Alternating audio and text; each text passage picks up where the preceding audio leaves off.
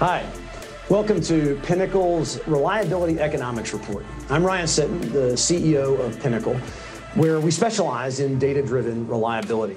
Uh, with me is Jeff Krimmel, our Director of Market and Data Analytics, and this report is a first of its kind.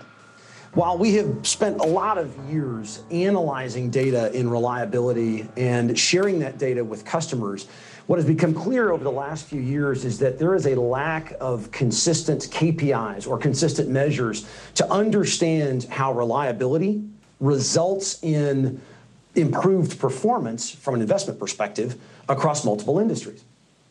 Uh, I've spent 20 years in the oil and gas and, and petrochemical consulting space. Uh, have worked in a number of different capacities, and have one of my claims to fame is that I've been in probably half of the refineries in the United States, as well as a slew of operating facilities around the country. So, on an anecdotal level, I've gotten a chance to see a lot of different operations and to witness the the performance that comes with different reliability initiatives. One of the things that struck me about this report and the analytics that went into it was how data both reinforced the practices that some people use and also threw some water on some things that people are thinking. And we're going to explore that today. But before I go further, I want to let Jeff introduce himself. Jeff, you've been with Pinnacle not even a year yet, but brought with, uh, brought with you a wealth of experience to doing this type of analysis. Uh, both mechanical engineers, but I, I stopped at my lowly bachelor's degree. Jeff went on and got a master's and a PhD in mechanical engineering, but, but used that, that, that anal- analytical mindset to do a lot of different things. Jeff, give, give us a, a little bit of background on how you ended up here at Pinnacle working on this project and what excites you about it. Yeah, the, I've been with Pinnacle for a little less than six months at this point. Before that, I spent 10 years across um, the oilfield services segment. Uh, worked in a lot of data-driven capacities. Started out in research and development, but then worked in a lot of data-driven capacities across pricing and profitability and market intelligence, and uh, got a chance, right, to apply these analytical school tools and techniques and interests that I have uh, into some market-based, uh, you know, commercial uh, areas of focus. Um, so did that for a good bit of time and then joined Pinnacle. And this has been a, a fun opportunity for me uh, to be able to use uh, you know, a lot of these techniques that I had been using previously in different um, circumstances to really dive into reliability, right? It's, it's a traditionally underexplored um, topic. There's a lot of interesting data around it, but it's not um, all clean. It's not all visible and transparent. Uh, it takes some work to tease out um, insights and developments that we're trying to learn to, to help us um, interact with our customers and, and, participate in meaningful conversations. Uh, so it's been a really fun opportunity to, to explore this very interesting space. Thanks, Jeff. And, and as you said, it, is a it is an interesting space. Uh, as I alluded to already, we spent a number of years at Pinnacle uh, understanding how investments in technical intensive programs or RCM programs or root cause failure analysis or all the, the programmatic things that a lot of facilities do in a lot of different industries uh, but but the opportunity to share data doesn't just affect you know some of the markets we're talking about, but it, it affects broadly the entire economy of certain areas. And, and, we talk a little bit about this in the report. Uh, and I'd like you to, to, to, talk a little bit about this, Jeff. You know, one thing that, that struck me as we explored this was when you think about reliability. I mean, a lot of people think, oh, I mean, reliability, it's how much something runs.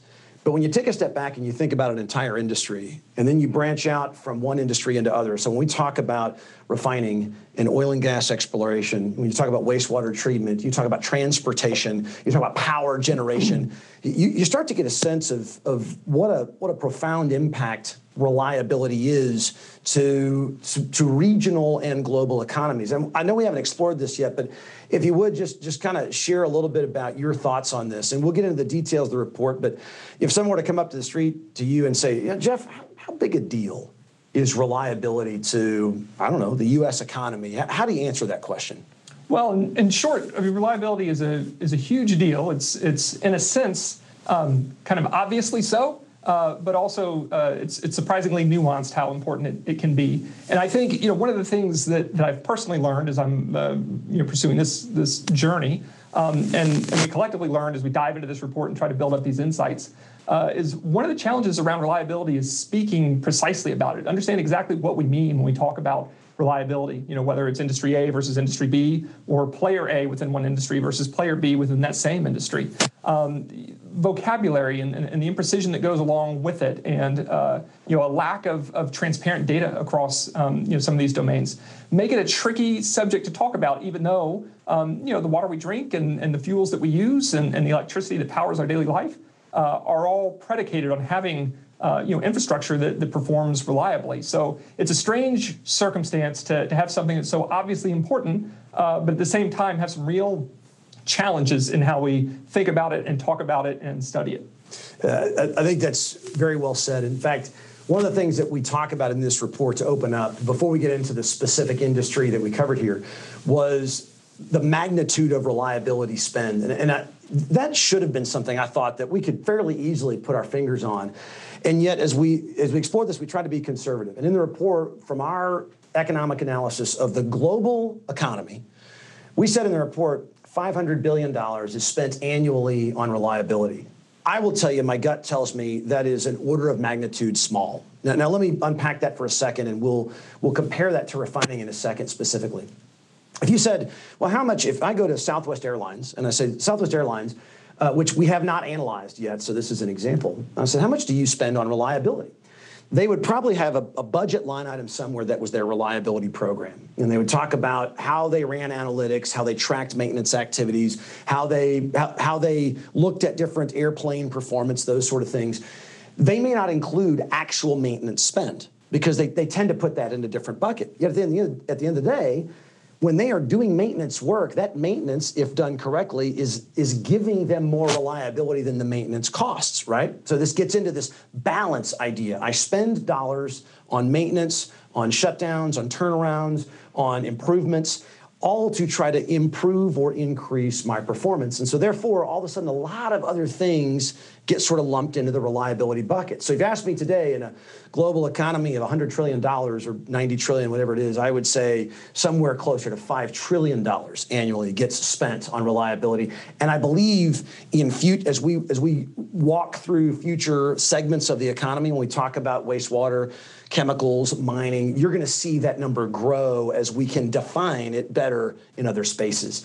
Uh, g- give me your thoughts on that, Jeff. You're, this, this marker we put out there, 500 billion a year spent on reliability. What, what's your reaction to that? Yeah, I agree with you that it, it, it certainly feels right, right? And, and, there's this conundrum where, um, in a sense, right, you could think that almost every dollar spent within heavy uh, you know, process industries um, is geared toward reliability, in the sense that every dollar spent uh, is in service of trying to sustain some kind of operation. Um, and, and that would be a naive but, but you know, somewhat appropriate view, I guess. Um, you know, an equally naive, but it seems like maybe you know a, a, more commonly practiced view is what you're saying about you know a, a, very narrow understanding of what a maintenance budget would be, a repair and maintenance set of activities, and, and what are the dollars and cents that flow into that bucket. Uh, I think one of the challenges that, that we've embraced and, and, and, we're trying to make some progress on, we've made progress on in this report, and, and it's one of the, the found, founding motivations for this series of reports, is to think there's got to be some middle ground, right? There's, there's an understanding that not literally every single dollar is in service and reliability, uh, but a lot more than just um, a narrowly understood uh, maintenance budget is in service of reliability.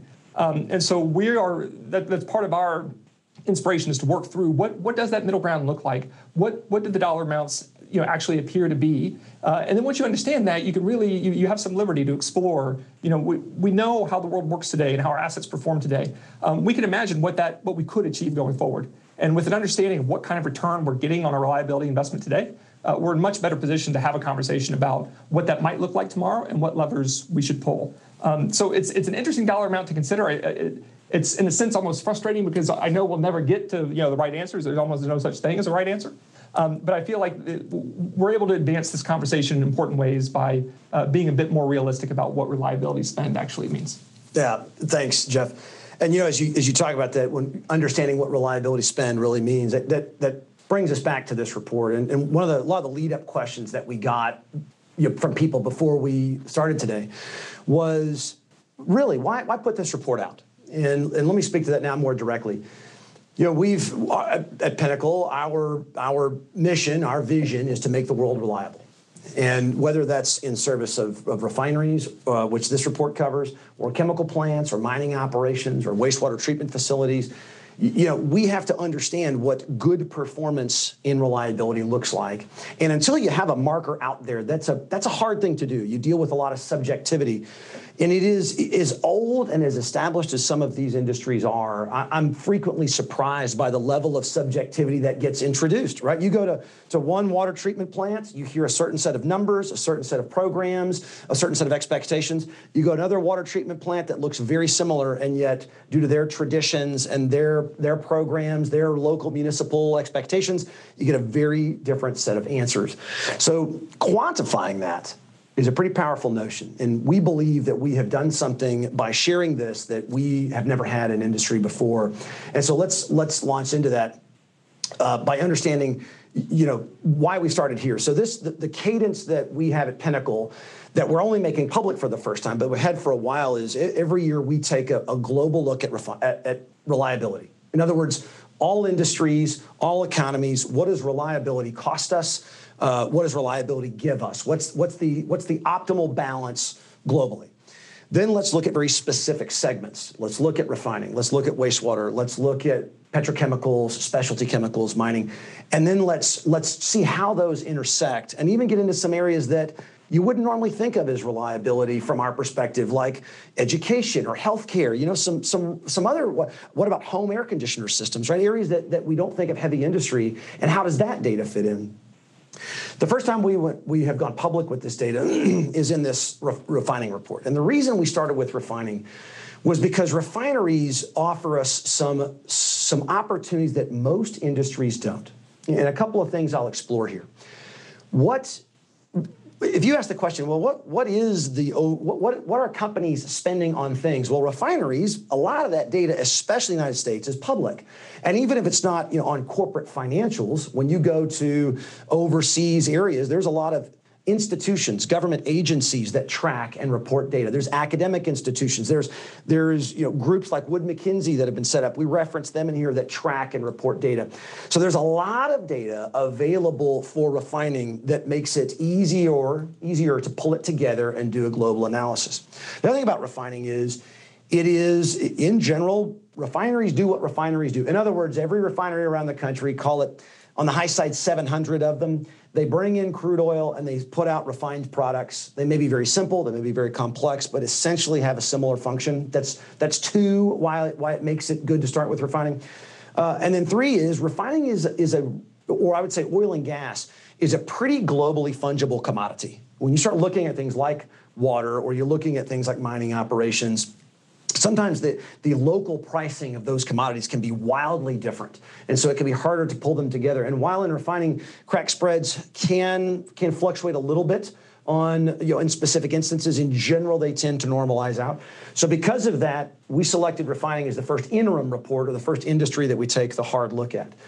Um, Jeff, I want to let you talk a little bit about kind of the, the basis of this analysis. So we're going to go into how we think about what reliability spend is and how we looked at the data to, to build that up because not every refiner reports that but but we've done a lot of work here with our team to, to build those costs up and i want you to talk about that. But before i do let's let's define the term let's define a couple of terms. One in the industry, a lot of people talk about reliability, uh, availability, utilization, and, and the, these terms in, in the very specific instances are fairly tightly defined, but when you talk about an overall system, they, they get a little bit generic or they tend to blend a little bit.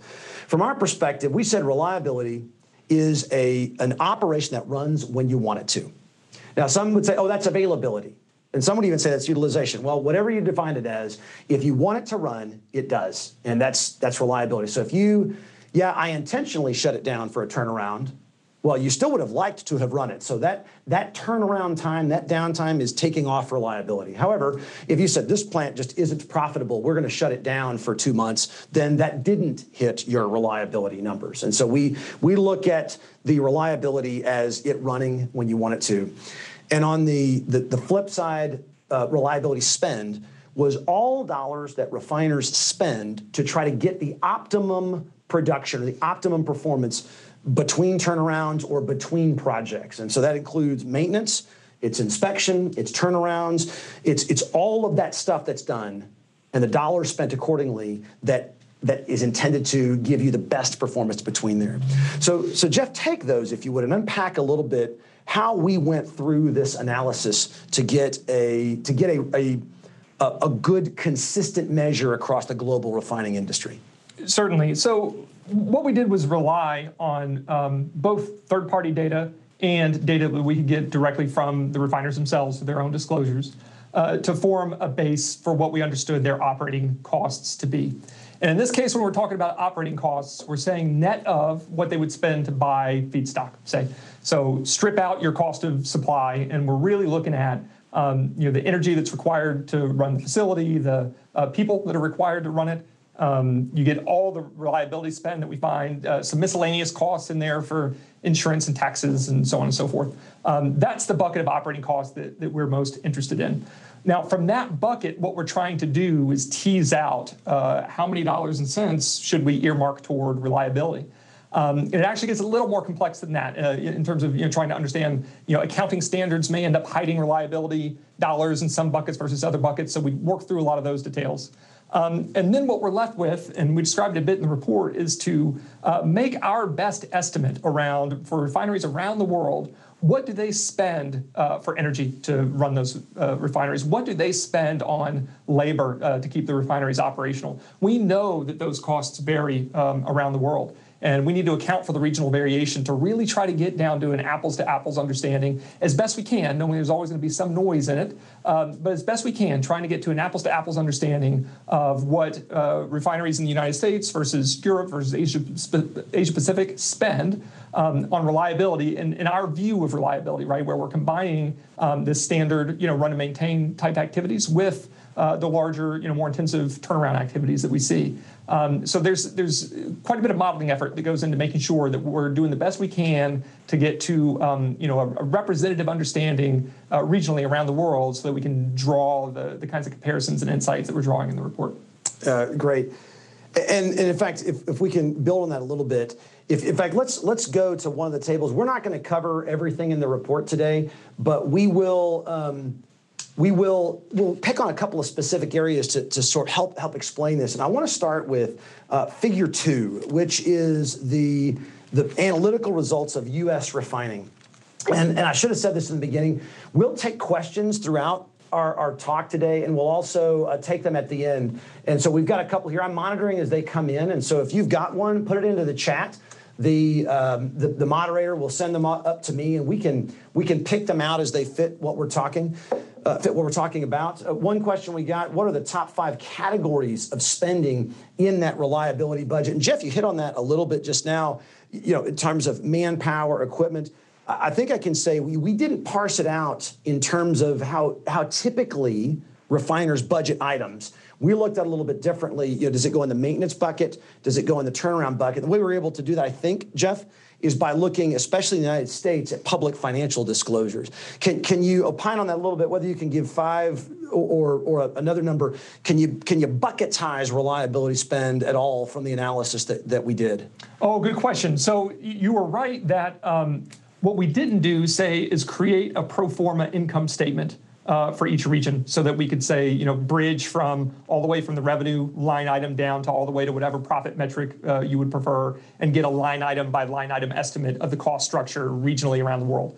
Uh, the big analytical effort for us was to decide um, within this bucket of operating costs that we see for each region around the world, how much of that uh, should land in the reliability bucket. And we actually did that by a process of elimination. The idea was when you take this operating cost bucket uh, and you're already net of uh, cost of materials and the feedstock cost, which is by far the largest expense for um, refiners, then we're left with this, this bucket. And we know if we can pull out our estimate for the cost of energy, for cost of labor, for these miscellaneous expenses um, that don't have a clean place to land elsewhere, what we're left with uh, is what our estimate is of reliability spend. And to your point, one of the sanity checks that we made was we could go, uh, we had enough data for US refiners with the uh, resolution that they disclose their financial and operational performance. We could sanity check the US numbers to make sure that, yes, this approach of process of elimination from a uh, from a larger operating expense bucket does get us uh, to a, a, reasonable estimate of reliability spend. And then we could take that same methodology and use it for refiners around the world. Do I, Jeff, comment on this because as I recall, one of the interesting things we found was that most refiners have a pretty tight ratio between turnaround and maintenance spend. And I, I, it was interesting to see, and some, some refiners reported it in their financials, some didn't. But by and large, most refiners, it's, it's almost a one to one ratio maintenance and turnaround across U.S. refining. Uh, I can't remember, and you can comment if, if we saw those parallels overseas or not, but, but, but talk about that relationship. Yes, so, so that's what we saw you know, across the U.S. refining community. That was the only data set where we could. Um, uh, reliably, no pun intended, understand uh, you know how much would how much of the spend would land in this traditional maintenance bucket um, that typically just gets expensed on your income statement versus how much lands in uh, you know within turnaround, say in a, a, capital cost bucket that would end up getting depreciated uh, through your income statement. And so, uh, in, for U.S. refiners, we saw almost a one-to-one uh, relationship, which, um, in a sense, was surprising. You know how robust that relationship was across um, different refiners, you know, across uh, long enough windows of time where you could make sure you had enough turnaround activity in that window to uh, compare, you know, the standard maintenance expense versus what we saw for turnarounds. Um, but it was a pretty robust rule of thumb, this one-to-one uh, correlation that we see between standard uh, maintenance expense and turnaround investment. The let, us jump into and explore that a little bit more for U.S. refining. So, can we bring up Figure two? This would be the throughput versus estimated reliability spend specifically for U.S. refiners. And you know, this, this I think might be the, the one of the, the, points of most discussion. In other words, as we put this report out there, uh, let's let me describe this report a little bit, and then Jeff, give us give us some insights that you have on it. What you've got here is the average throughput per refining company. So this is this is for 2017, 2018, and 2019. The seven U.S publicly traded independent refiners what they spent on reliability on a per barrel basis, that's the x axis, and on the y axis, their annual throughput. And so if you know the US refining sector, you know who the guys are that, that have roughly 3 million barrels per day, right? You can probably pick out who these guys are. And this is all generated from public data. So it's it's what we're showing up here is nothing nothing that's private information, uh, uh, except for the fact that we model some of that data in, into our um, into this presentation. But you'll see here a, an interesting spread. Now, one of the things that folks will notice is, well, how come your your graph ends at at seven? but you, the U.S. refiners seem to top out at three dollars per barrel. And, and, when we get into when we talk about other regions, which we might not have time to cover today, you'll understand why we use that spread. But overall, you see that there's this a, pretty dramatic spread here from what rely what what companies spend on reliability. This is maintenance and turnarounds versus their throughput and um, kind of where the sweet spot is. So, Jeff, what, what were your what insights did you gather? What struck you about this analysis? Yeah, there, there, were several things that, that I found interesting as we look through this plot. So, like you're saying, you the, the darker colored uh, dots here are for independent refiners. The brighter color um, are for international oil companies that have operations here in, in the U.S. And um, so w- one thing was was pretty clear, uh, but but was still interesting to see in the data, which was you know these large international oil companies, um, you know, uh, maintain a very narrow window around their reliability spend, and, that, and that's to be anticipated. They have a lot of capital to throw at these um, projects. They have um, you know they're well versed in, in, owning these facilities and, and, operating and maintaining these facilities, so they're calibrated well around what they expect to spend uh, to, to, to keep these operations performing reliably.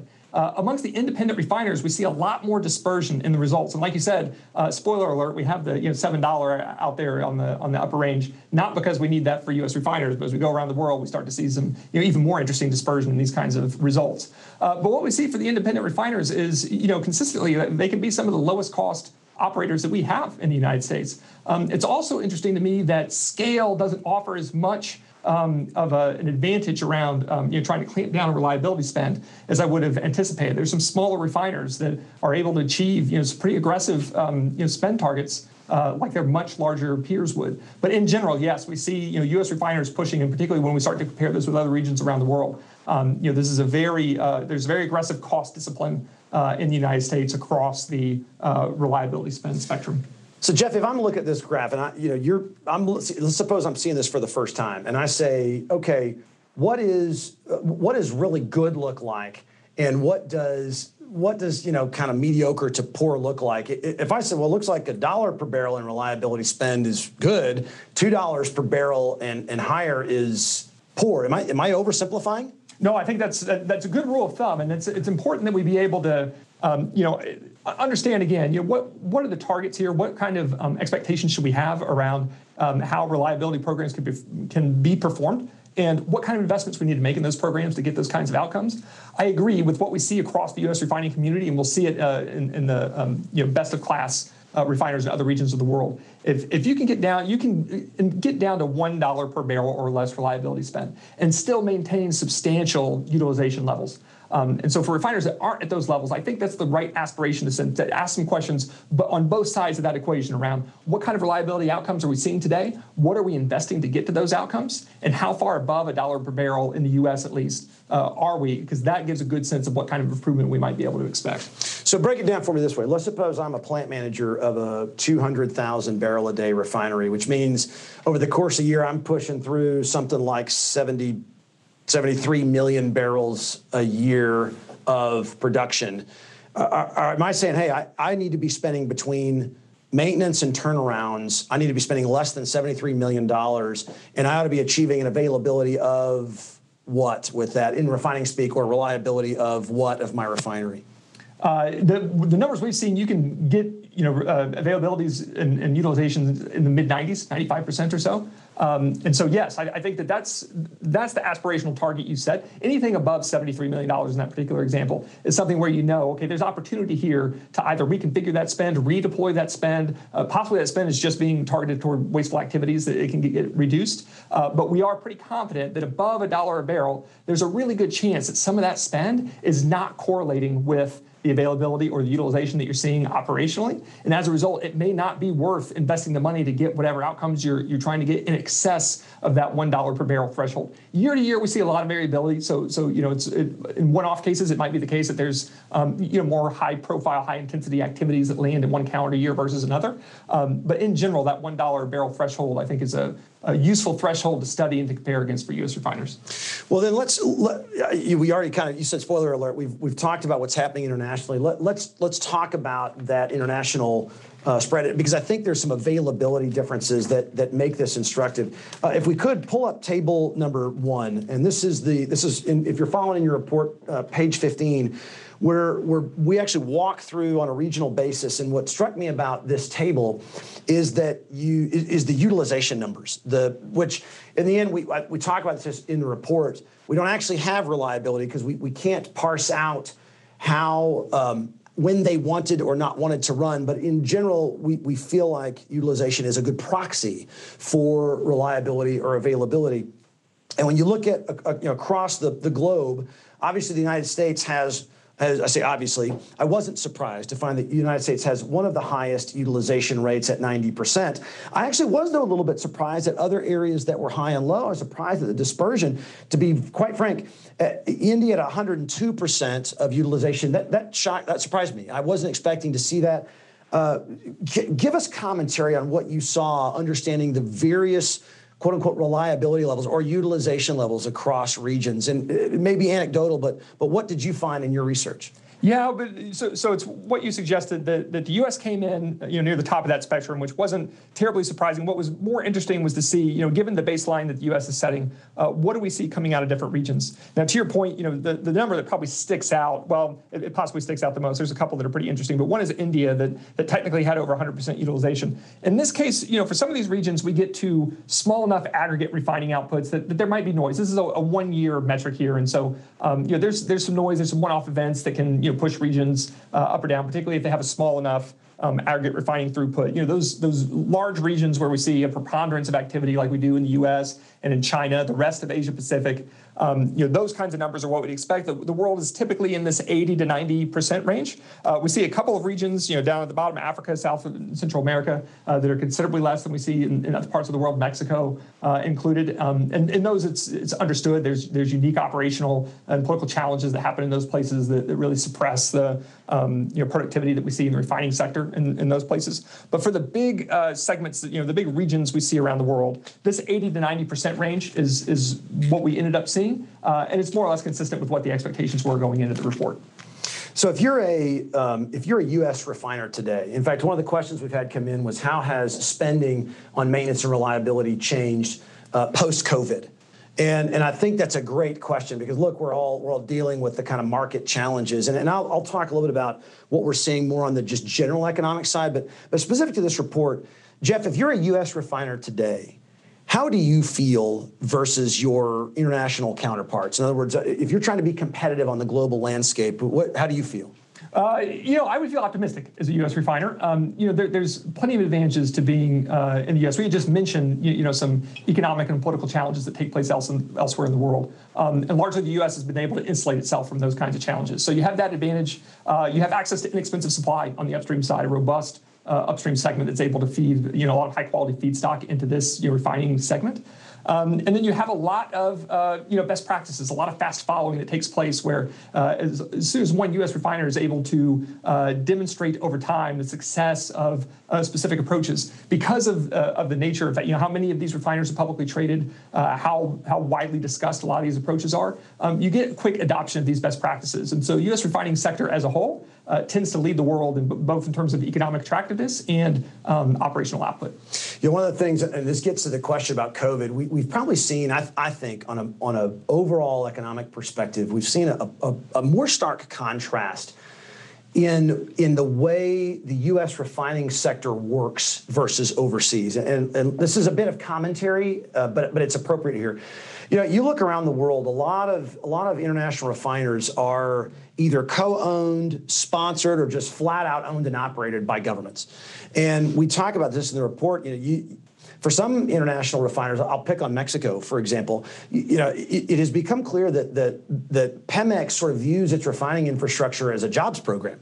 I mean, the, the economics, I think, and we we don't have all the data, but from what we can get, it looks like those refineries do not operate profitably. There, there's not a, a, good return on reliability spend. So you ask yourself why?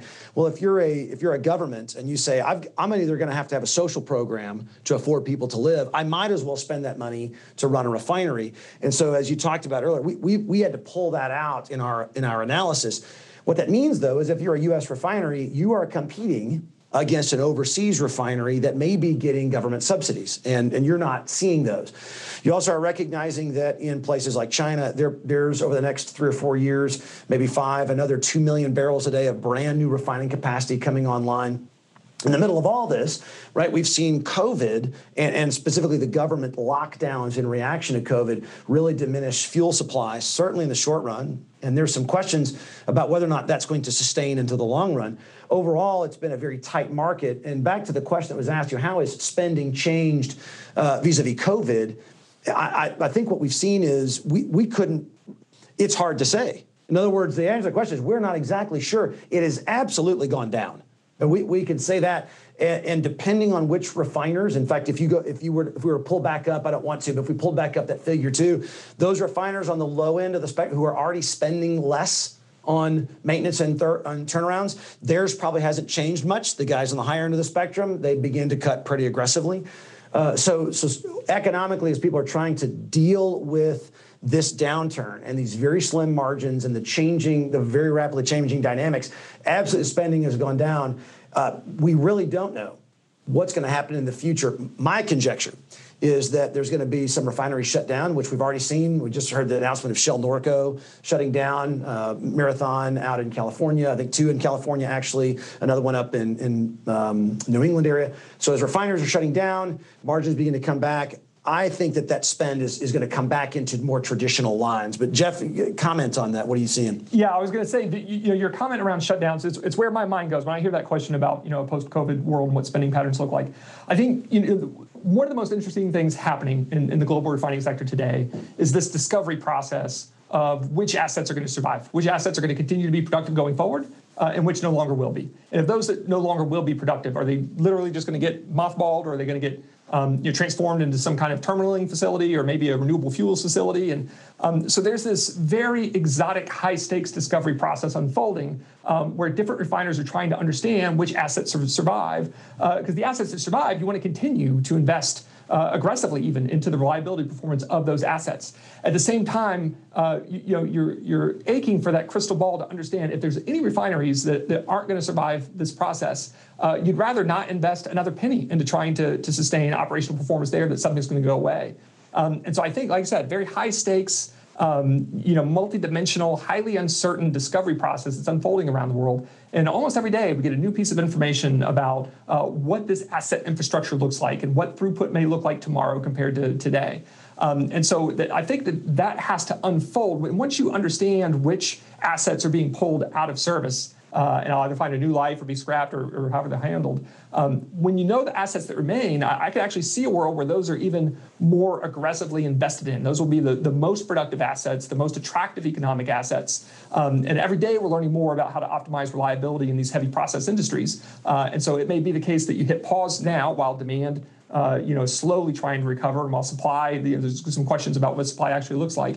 Hit pause for now, uh, but once we get some kind of certainty on the back end of this, uh, uh, uh, maybe invest even more aggressively coming out of it than you did going into it. Yeah, back to this idea of investment, uh, which you just mentioned. Uh, this the thing that, that comes back to me is, is what I thought might have been the most maybe insightful piece of the data analytics, even though it was it was grayer, but it was it was interesting. Was when when we explored this idea of is all reliability spend created equal? Right? I mean, certainly you can look at how much people are spending, what their utilization is. We talked about the U.S. refining spectrum, and we go through the the international spectrum. Uh, you of, of operations, you, you start to see some some pretty big. Wow, why is so somebody spending so much and only getting certain performance?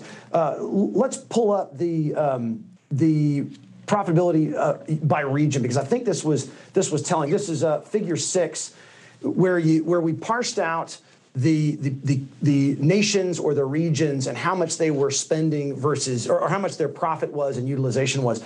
You know, this, this I thought was really interesting, and it, it lends to the next graph, which we'll cover in a minute, about you know, return, actually in terms of, of reliability. Um, this, if you look at this, you say, well, there, there is a relationship, right? You see the U.S. Uh, and, and Canada having higher EBITDA, right? And their utilization is higher. So certainly the relationship between utilization and profitability seems to be somewhat correlated, but but not exactly. I mean, there's it's not like uh, you know you see in India down at the relatively lower profitability range, but yet very high utilization. And so if I'm out there saying, well, I, I need to make investments, and at the end, I, I want that investment to return. I want to I want to spend some dollars on reliability. I want to get that utilization up, and I expect that utilization to result in EBITDA. Well, it, it doesn't always. Can you comment on that? What, what's happening around the world such that if if the average sort of refining sector, out talking not U.S. and Canada, but everybody else is hovering in this, you know, two dollar and fifty cent range per barrel, um, but their utilization seems to have no impact on that. Can you comment on that? Yeah, it's a great question. Um, you know, and my my conjecture or assumption at this point uh, is, and, and, it's and it's interesting to me because it, it, again fuels you know the the broader reliability investigation that we're trying to perform, which is you know reliability in a lot of different contexts is actually underexplored, right? For as ubiquitous and as important as it is, um, you know, from an analytical perspective, it's actually under underexplored. And for refiners, the the dominant cost is this cost of feedstock. So you have a lot of um, you know, intellectual capital and, and, human capital put into trying to source the right feedstocks and trying to find the right um, you know, uh, downstream markets uh, for finished products, um, because that's the dominant source of cost for each of these refiners. What we're learning is that I think in a lot of important ways, reliability is almost an afterthought. It's almost a um, compliance exercise that we know we feel compelled to spend this, that, or the other to keep the operation uh, moving, but we don't have a whole lot of confidence that every dollar uh, that we're steering toward, you know, keeping uh, operations performing reliably actually impacts the reliability of those facilities. And so what we end up seeing is something like that chart where we're looking at profitability, we're looking at utilization, um, but we see almost a lack of correlation around those. Uh, and it's because you know I think there's a lot of opportunity to be um, you know more deliberate uh, and intentional around understanding reliability spend uh, and calibrating it as you would any investment around what kind of outcomes, both profitability and say aggregate throughput that you're looking for. Um, and I think that, that, there's a lot of room for improvement in that regard around the world in the refining sector. Uh, and I think the data is bearing some of that out.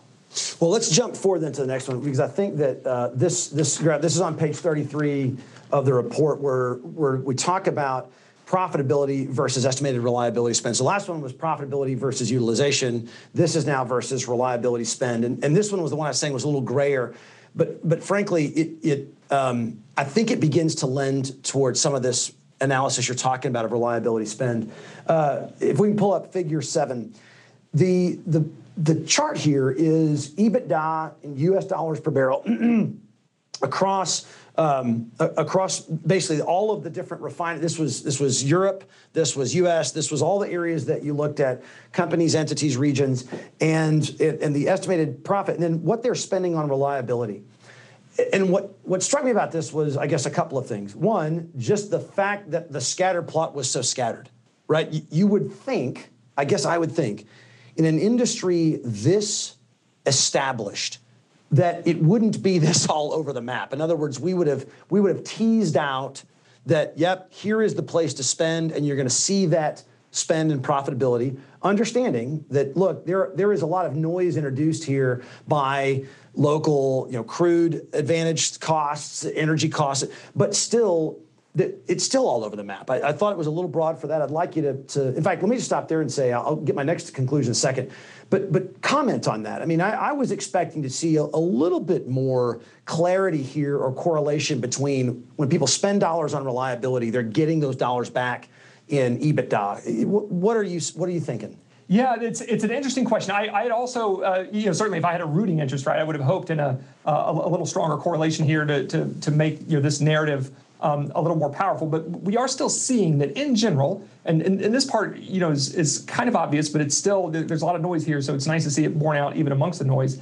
Um, right, in general, as a refiner spends more and more, of course, you know, fewer dollars are going to uh, fall to the bottom line. Particularly if you're spending beyond a certain threshold, right, beyond a threshold where you're getting some kind of return on that incremental spend. Um, and I think that's what we're seeing here. This kind of noise to me suggests, again, that, that reliability spend historically um, is not nearly as intentional as it, as it could have been. That we, we, don't have a great understanding of you know, what the expected impact is of every dollar that we spend on a reliability effort, what the impact is on um, profitability. We may have a loose understanding of how we expect that uh, to perform, say, relative to utilization or throughput. But as we saw on the last slide, right, even utilization alone isn't giving us a super strong correlation with profitability. So we may be spending to achieve higher utilization without understanding that utilization is really giving us meaningful improvements around profitability. So this chart here, I think, takes that, that last chart that we looked at, uh, you know, another layer deeper and says, there, to me, that the optimistic message is we could be a lot more intentional around reliability spend. We can likely uh, achieve a lot more uplift around profitability excuse me, with that added intentionality around reliability spend. Um, and, and I think the world's in a good place for uh, that kind of improvement. So, Jeff, if I take what you're saying and I translate it into I, am a maintenance manager or a, an engineering manager at a refinery today, what it sounds like you're telling me is look, our, we, there's a lot of programs out there. There is corrosion monitoring, there's PMs, there's typical rebuilds on compressors and, and pumps. There, there's like all of this standard stuff I spend time and effort on.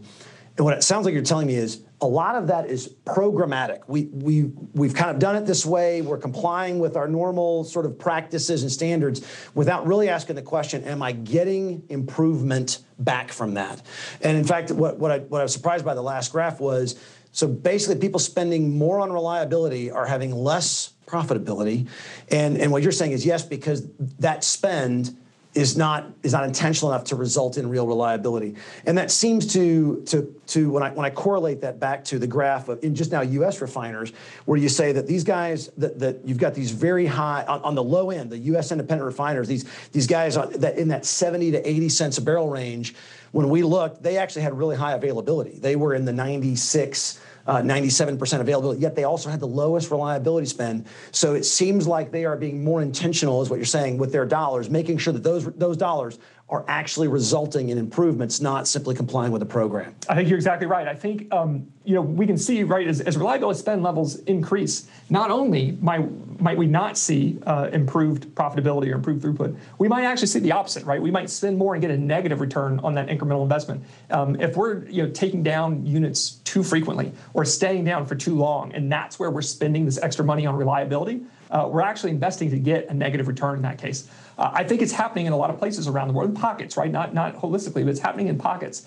Uh, as a reliability manager, I would uh, make sure. I think that's where you know I keep coming back to this word intentionality or being deliberate with this kind of spend. Uh, I, I, think when you know we rely on uh, you know historical practices uh, or just sort of common sense understanding of what should or shouldn't happen, um, we we really are at risk at getting negative return on some of this spend. And of course, that needs to be the first place that we make a cut. And then you know with the spend that we're going to deploy and we feel confident about to know where and when and how we're going to deploy that.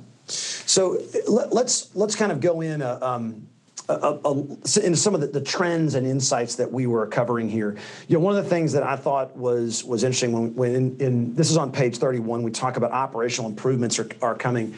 You know, this it, it seemed to me, this is kind of getting into the into the question about about COVID. You know, one thing that that has happened, and this is anecdotal, um, but but see if the, the, looking back in the data, it seems like this is the, the, the, COVID, if you will, is a, is a is a period on the end of a statement that's been going on for the last few years. You know, we've been seeing the refining industry and, and many industries, but certainly the refining industry talking about things like digital transformation for years. And and what has happened over the last year since since COVID and the market change, I've I've been I, have been surprised, maybe is the wrong word. It has been striking to me the level of change that companies are, are going through now versus the past. So if you were to look, this is public reports talking about downsizing and, and, changing costs and investing in things that will drive operational improvement. The, the proportion to which companies are making commitments to, to improve or change their operation versus just maintain steady state has been striking to me. Uh, as you were going through this, I know we're in 2020, but any anything that's that jumped out to you as you were doing this analysis? Uh, where where are people who have made transformations versus those who are going on them versus those who are talking about them? Anything anecdotal that jumped out to you?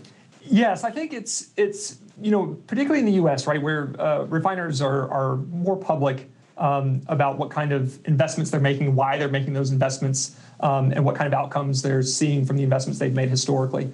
Uh, what we are seeing, and, and we called it out in the report, this notion of a digital transformation, but um, you know the, the folks that are leaning more heavily into data, uh, it's a combination of leaning more heavily into data and leaning more heavily into a systems level view of how um, uh, you know, how operational outcomes manifest. Um, and the idea that you know, there's two ways to look at that. You can look at it from the ground up and just um, you know, kind of narrow in and do unit by unit across a portfolio, uh, or you can start from the top down, look at the whole system, and, and, try to study. And, and the ones that we found that meet in the middle and use data to study the breadth of their operation, and again, really um, introduce uh, some rigor around their investment programs and what kind of outcomes they expect to see. Those are the ones that we've seen historically achieve the best results. Yeah. Well, a question that just came in that I thought was interesting um, is there any result, any, any analysis that correlates reliability spend to safety incidents? And we didn't cover that in the report because we focused on economics, but I thought I'd take a, a sidebar here because it, it's a great question, right?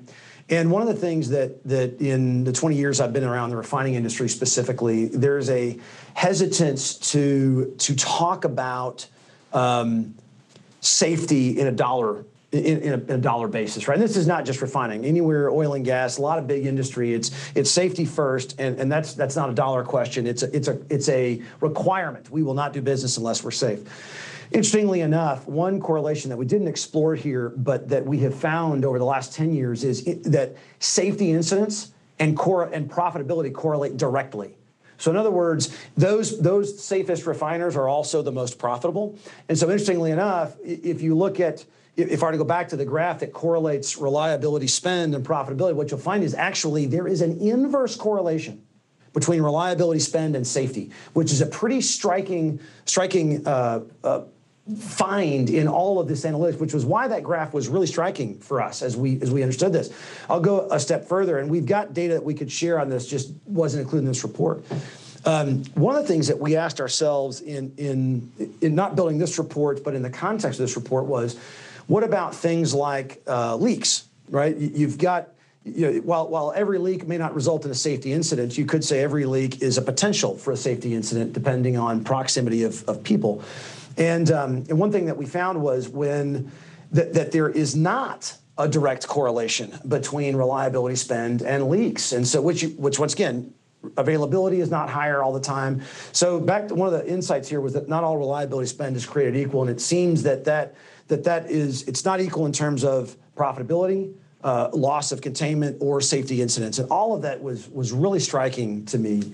Uh, I, I, know we didn't explore it in this report, but any any thoughts on that, Jeff? Yeah, it's it's it is an interesting find. It it, it aligns with what we saw on the profitability side of things, um, and you know. The, where my mind goes is to think uh, one way, at least that personally I've always connected reliability and safety, um, is that they're both you know just as much a mindset as they are, say, a, a toolbox of operational tactics. And I think you know, what we saw from a profitability perspective, but it wouldn't surprise me to see the same thing in the safety world, is um, you know, it may be the case that there's some complacency that's introduced with, well, we're throwing an excess of financial resources at this problem, right? We'll buy our way into um, you know, uh, optimal reliability. We'll buy our way into superb safety outcomes. Um, and it's almost exactly the opposite, right? Because then, then you could kind of fall back on this idea that we don't have to think too hard or worry too much about this because we've invested so much in it. But again, I, it doesn't surprise me to, to think about the possibility that you could actually get a negative return on safety uh, with added investment if you're um, you know, careless enough or undirected enough with uh, how you steer that spend. That's that's a great insight. I love the, the idea that you're exploring there with this this complacency. I know that it, it we we we take not to say we as an industry take safety so so critically that I, I, think in general that's one of the things you'll hear safety people talk about is complacency as a, as an enemy of safety, right? And that that makes a, that, that, that rings true. Um, a couple last insights I want to I want to cover here before we wrap up our discussion, and, and we'll we'll take a couple more questions. We'll have time here before we wrap up, but um, the last two insights that we covered here. One was that North American facilities are providing a roadmap uh, for designing and, and, executing optimal reliability programs, and, and I, I, I thought that was uh, clearly the data shows that the U.S. refiners are, are out in front uh, in, in terms of their spend level and their utilization level. Um, can, can, you talk a little a, a, layer deeper about that? I mean, what, when you when you when we talk about that in this report, once again, anecdotally, what do you see out there that informs that, or that oh yes, I saw this going on that tells me that that this is why I can see North America is kind of leading the charge.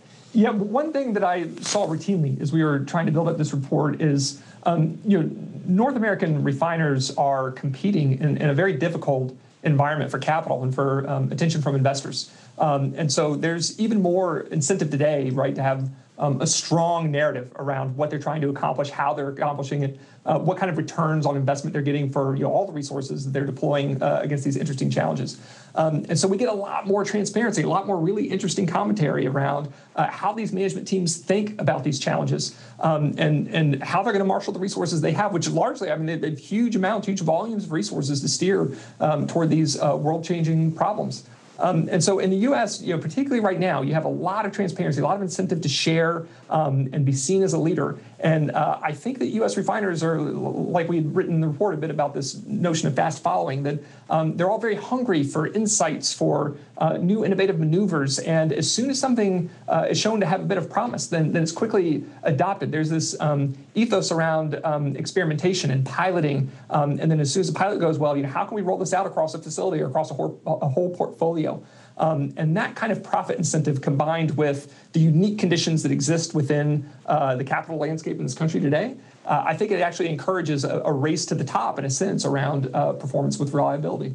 Well, let's jump beyond that then to, to that race to the top. As you said in, in, in our last uh, insight here, that, that two U.S. independent refiners have demonstrated clear differentiation for the rest of the refining segment. And, and we didn't open up the, the chart of the entire. Well, let's do that real quick. We'll, we'll end on. Um, chart number, where's all of the refiners?